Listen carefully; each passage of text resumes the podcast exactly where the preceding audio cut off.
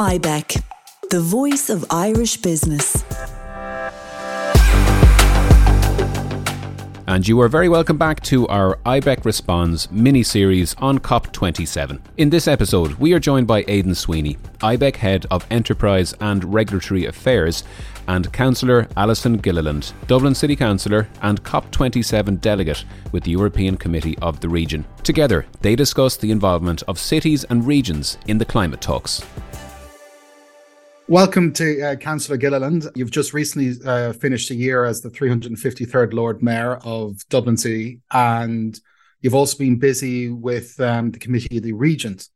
And we're just wondering, how does a councillor representing the Artane Whitehall ward end up all the way in Egypt at the COP27 discussions? Hi, Aidan, and good question. Yes, I am an alternate member with the European Union Committee of the Regions, which basically uh, brings together representatives from local authorities, both cities, urban areas, and regions across the 27 countries uh, in Brussels. It sits under the European Parliament, and the European Parliament have uh, a requirement to consult with local authorities when they are considering any new legislation or directives that impact on local authorities. So the body with which they consult is the European Committee of the Regions.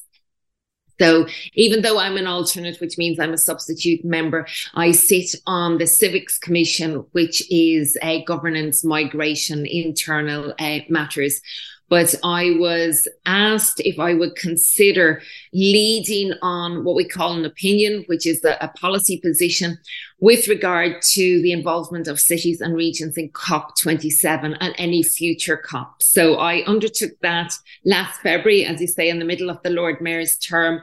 And basically it involved working with an expert uh, in climate and a team consulting with various stakeholders across Europe. So that would be sort of Eurocities, for example, um, the local government, municipal authorities, municipal authorities for sustainability, as well as other members of the core committee of the regions that would have worked or done some work in this previously. Uh, it then went to the environmental commission and was passed there and sent then to the plenary of the committee of the regions last month for approval. So it now is our policy position. And I suppose to, to bring that policy forward and into practice, I am one of eight delegates from the Committee of the Regions going to COP27 this weekend for, for the talk section next weekend with the aim of persuading those sitting at the negotiating table to include in that outcome document a commitment, not necessarily a seat at the table, but involvement in climate dialogues, whereby there is a structure there that the UNFCCC, the Conference of the Parties, will hear our views, our concerns, uh, and that they have a greater understanding of them. And so that, that's how I've come to be here and what I'll be doing when I'm over there. But it is it's very uh, a good point that you, you have emphasised that the, the need to consult with with local and regional authorities, and it is amazing when you, you think about two days, you know, that the previous um, conferences didn't focus really on the local and the regional aspects, yet the impact is happening on the ground. Um, the IBEC and our, our, members are always talking about, you know, with the, with the local and regional authorities about how quality of life and the improvements and it, you know it, it is really interesting to see that you, you you said that with your the opinion pieces that need for that structural engagement. And that yeah, that's Absolutely. If you look, and, and I'm talking generally here uh, across Europe, 70% of all climate mitigation measures and 90% of all climate adaptation measures are implemented by local authorities. In Dublin and in Ireland, we're slightly different because we, we very much have a weaker uh, local authority system whereby we don't have the, the, the, transport competencies, the education, the health competencies that other uh, European local authorities have. But just even thinking of Dublin and you look at the cycle lanes that are being introduced at the moment, you look at how we're trying to transition to segregated litter bins on the street. all of that is implemented by Dublin City Council. So it's the local authorities on the ground. So we have that experience. And I suppose we know the challenges and the opportunities when it comes to implementation. And this COP is very much about implementation. The other thing is, I suppose, from the perspective of the citizens in our cities, in our regions, they are very aware of their local authorities because there is that tangible connection with them. And as a local authority, we very much know our communities. We would know the demographic of our communities. Take, for example, where I am, we, we have some areas where there is quite an older demographic and sort of online technologies may not necessarily work for them when it comes to communicating climate. So local authorities tend to be a lot more responsive and agile when it comes to even designing adaptation and mitigation measures as well as implementing them. And I think that's why our voices are really crucial because we can give a huge amount of detail that often is missing in that general uh, conversation. But also, if we have that opportunity to, to be more involved, we could share and learn. Uh, so rather than reinventing the wheel, I know in Dublin we've the fantastic Smart Dublin that is working a lot with the Internet of Things and sensors to, to support us when it comes to our flood defences and uh, flooding in, in general, and also managing our litter and waste we can share those with others, but there might be other cities or local authorities that have other great technology or ideas that they've tried and been successful in that we could take and adapt for Dublin. And that saves time and energy, which is, I suppose, kind of crucial when it comes to uh, reducing our carbon emissions.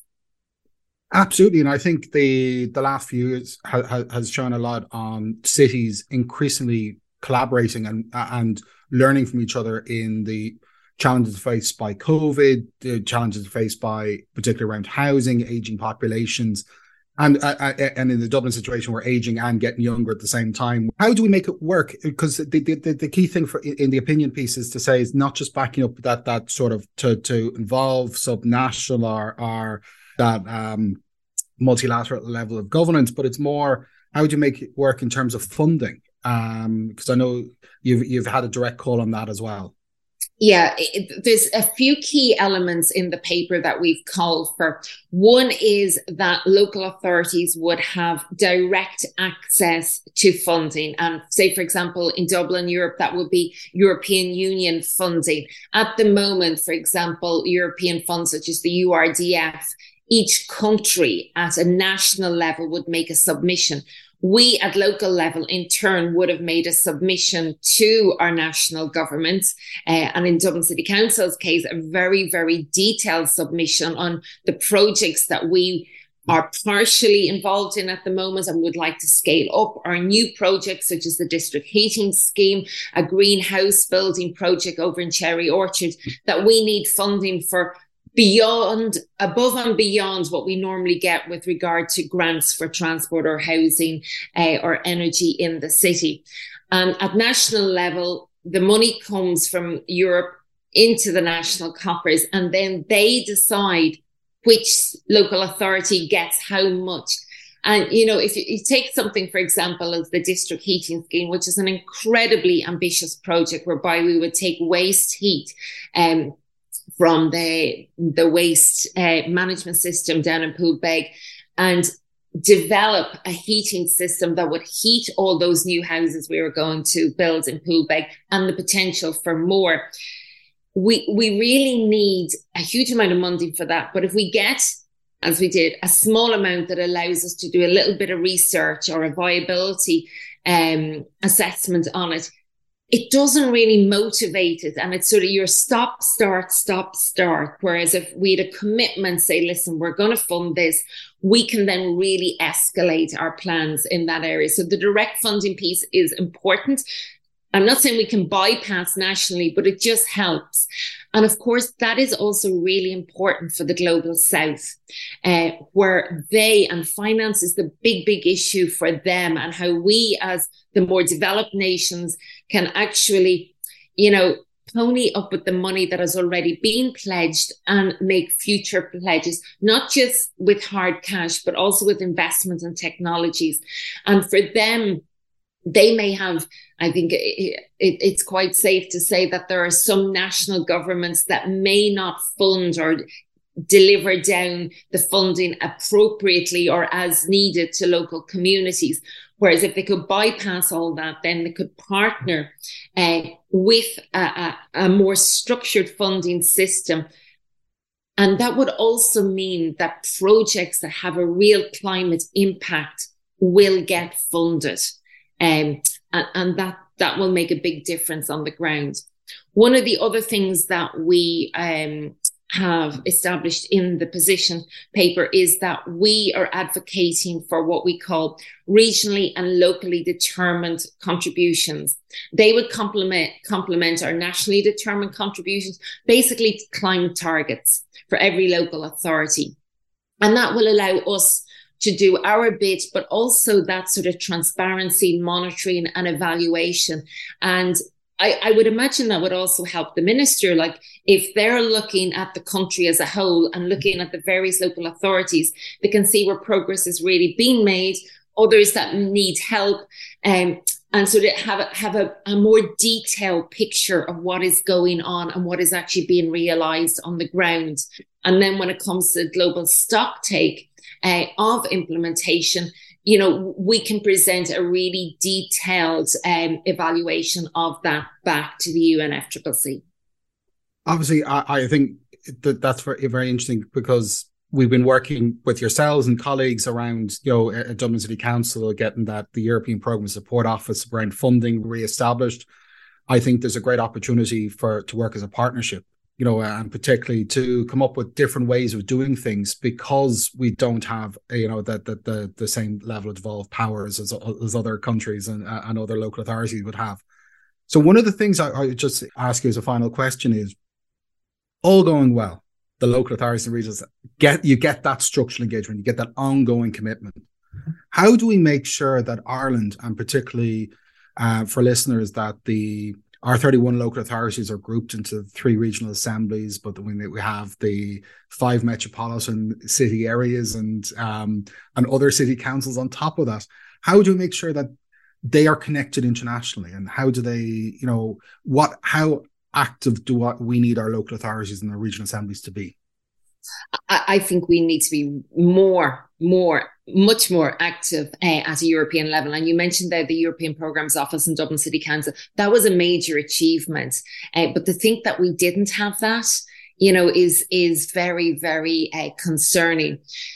Dublin uh, would in general be a member of Eurocities. And I know I, as Lord Mayor, would have attended uh, their AGM twice actually, because just the way COVID fell. But the fact that you know I've only done that once because the term is one year. If you had, you need to have people there consistently so that they can really get to know who's who and collaborate because I think collaboration and that sharing and learning is really, really important. Uh, with regard to, to, to the opinion, we're advocating that the European Committee of the Regions would be the body that would represent local and regional authorities within Europe. There's also the local government and municipal authorities. There's a local government for sustainability. There's Eurocities. And generally, if you're going back to the beginning of our conversation when I was discussing how we put the opinion together we would have consulted with all those stakeholders. So I suppose it's a ground up and having your your local authorities at an individual level, then at regional assembly level, European Committee of the Regions, linking in then to Eurocities, ICLEI, all those other covenant mayors, you know, and, and having that collective voice working together and funneling it into one representative body that will be that link with the UNFCCC and at that uh, in that structure for inclusion and climate dialogue. Well, well, that's excellent, and we wish you well with your your your, your trip to Egypt uh, and to be uh, voicing this at, at, at COP27. Uh, Councillor Gilliland, thank you so much. Thank you so much, Aidan. Thank you for listening to this episode of IBEC Responds. Make sure to stay tuned for further episodes on COP27 over the coming weeks. IBEC, the voice of Irish business.